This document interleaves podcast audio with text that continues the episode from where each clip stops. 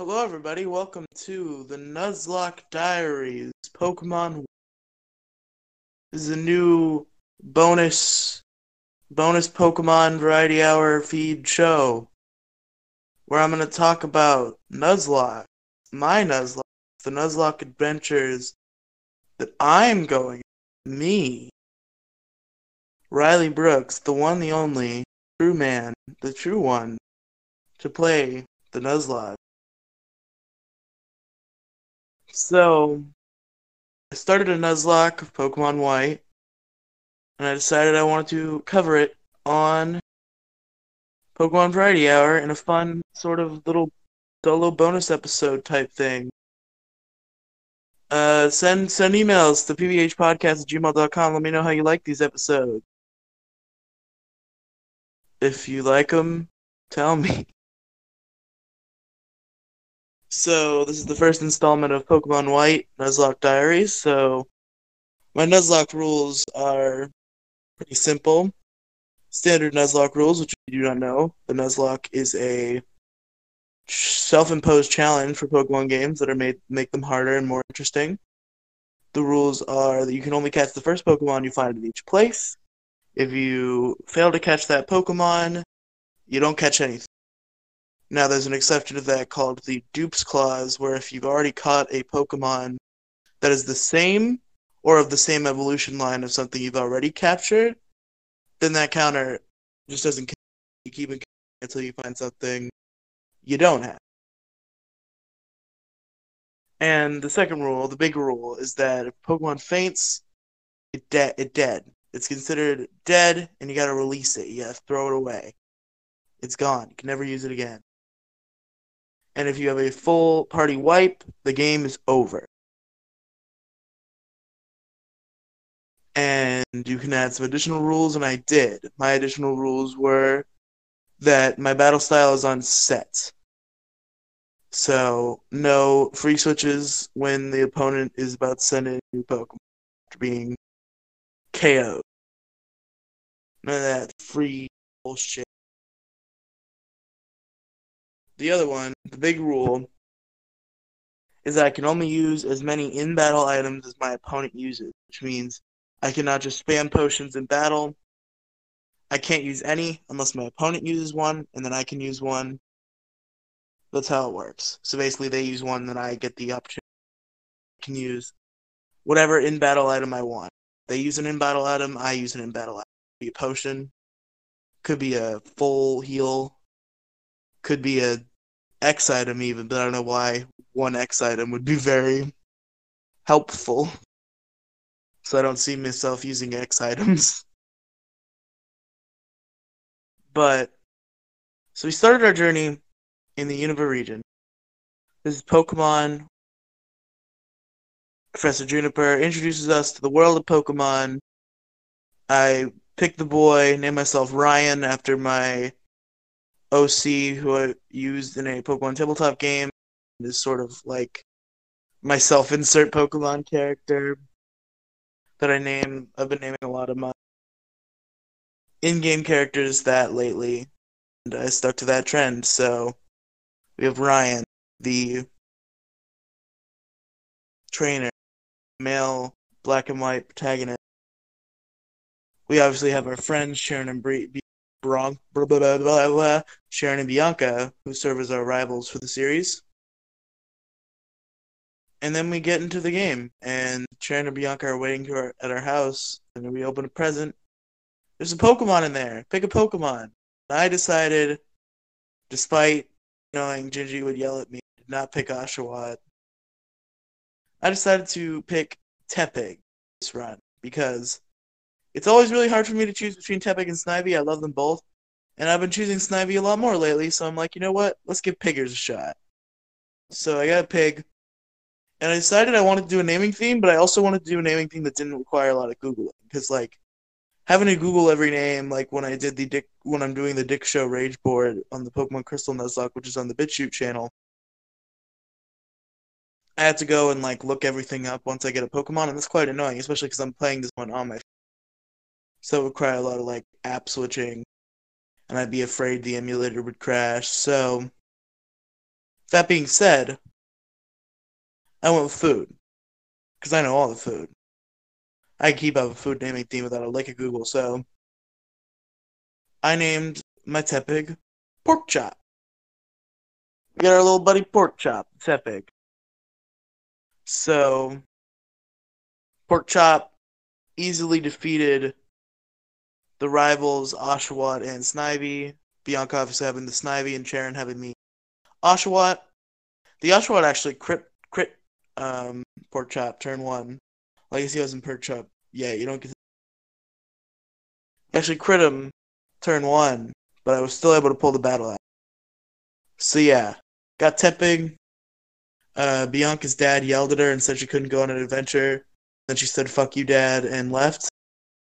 And we named our Tepig Pork Chop, and we got our Pokedex from Professor Juniper, and we went on our way. There's the cute little scene where you and your friends walk together onto Route One, which I always really appreciated. That I really appreciate the sort of like friendship effect of that scene this sort of establishes your close relationship with those two characters. That was one of the things about early game Black and ever since I played it. Now, Black and White is a game I've been wanting to revisit, actually like put some time into, because I haven't played it in a while. It's been a long time. I haven't really given it a full playthrough since a little kid and I was playing it for the first time. I actually had both black and white as a kid. So I was really into this gen. Afterwards, I never really picked it up again, at least not for a long enough time to matter. I think in black and white I got up to uh, Elesa sometime recently. That was about as far as I've gotten in black any sort of recent context. So hopefully I get a little farther than that in this series. so we go with pork chop.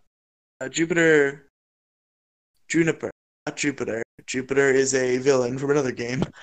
Juniper teaches us how to catch a Pokemon, and we go and we do that. We do Route One, and it's a Lillipup.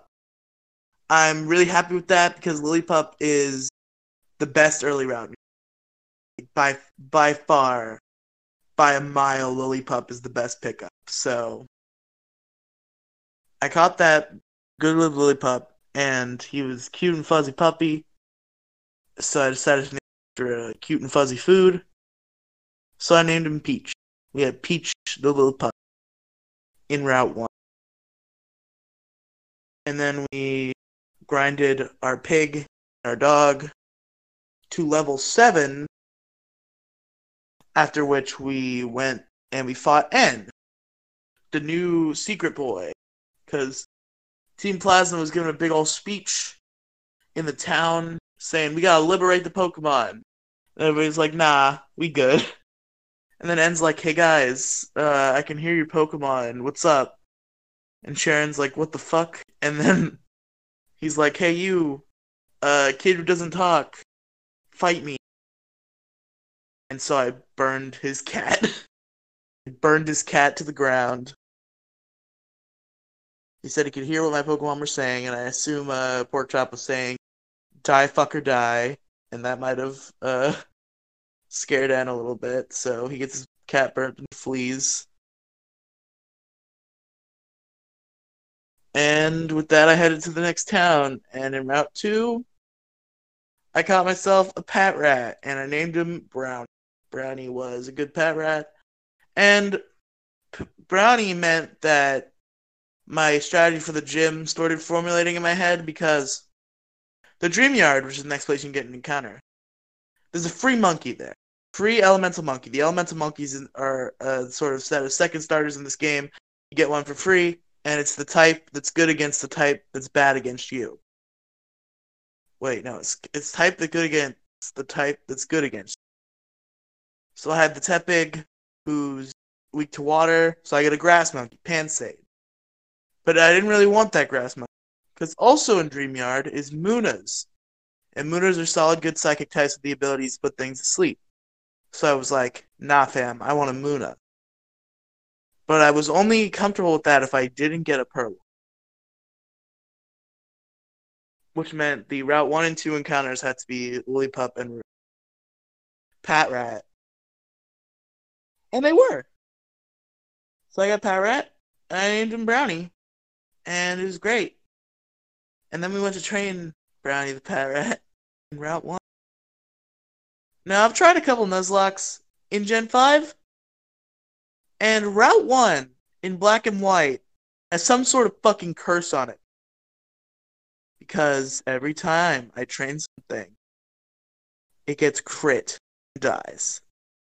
And unfortunately, no exception was given to Brownie, the Patrat, who was crit by one of his own kind, taken taken away from the world of the living.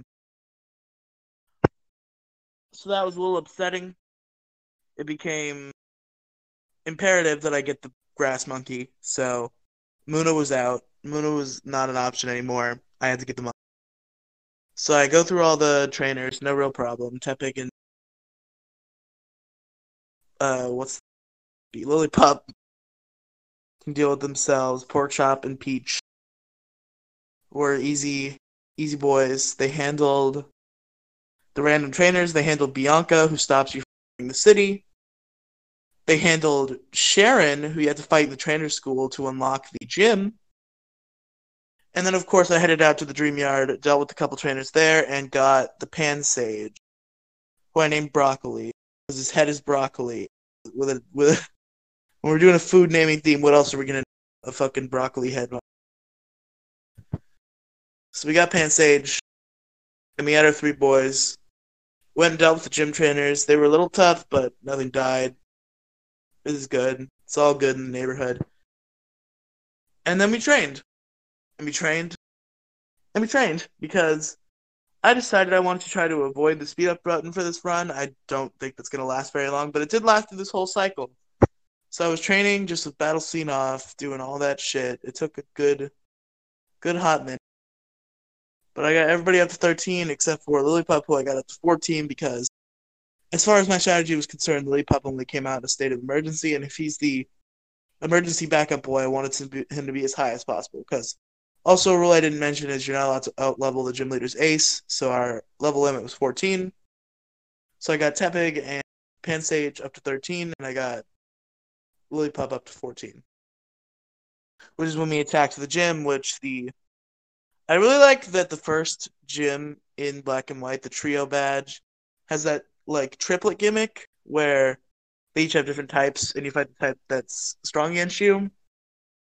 I do like that.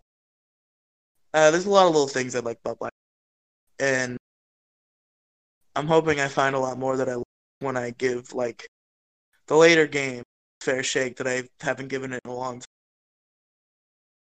So obviously we're fighting the water type crest. There's if you didn't know, if you haven't played Pokemon Black and White, the three gym leaders, there's Cilan the grass one, Chili the fire one, and Cress the water one, and we had a Tepig, so we had to fight Cress the water one.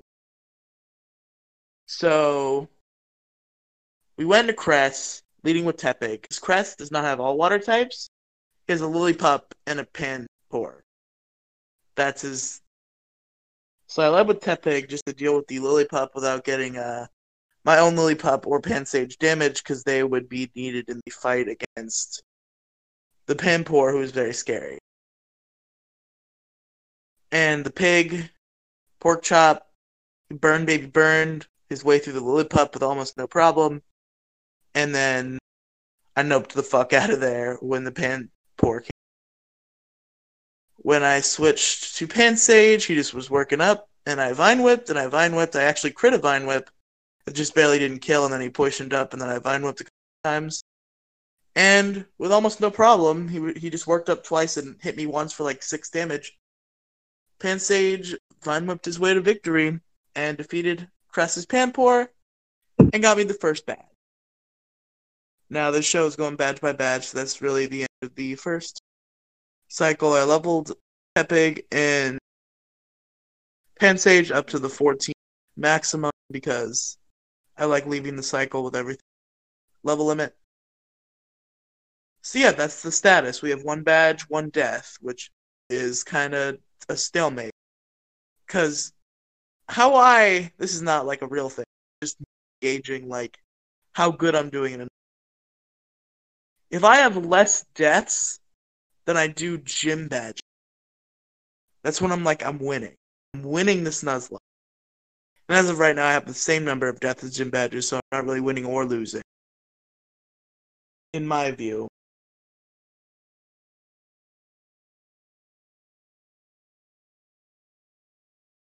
But yeah, this first cycle was annoying uh, with the uh, death of the Patrat and the grinding. But the gym was a lot easier than I had initially thought because workup is a thing. Workup is actually the gym like its signature. Workup is like their signature move. Fuck. Workup is like their. I'm sorry, I, I started up the game to see my playtime because I wanted to say my playtime at the end, and the sound was going. But anyway, so basically, so basically, um, so work up, boost your attack power, and the gym leader likes to use it a lot. And that Lillipup could have easily been scary if he got to work up enough, but the Burn Baby Burns dealt with him and the Panpour, I guess, also could have been scary if he went for Scratch instead of Water Gun, but he did go for Water Gun, which he just did, so that was easy clap. Yeah, we got one badge, we got one hour and 48 minutes of playtime. I'm touched by Speed Up. I have not used Speed Up yet. And we're sort of at a stalemate with the death badge ratio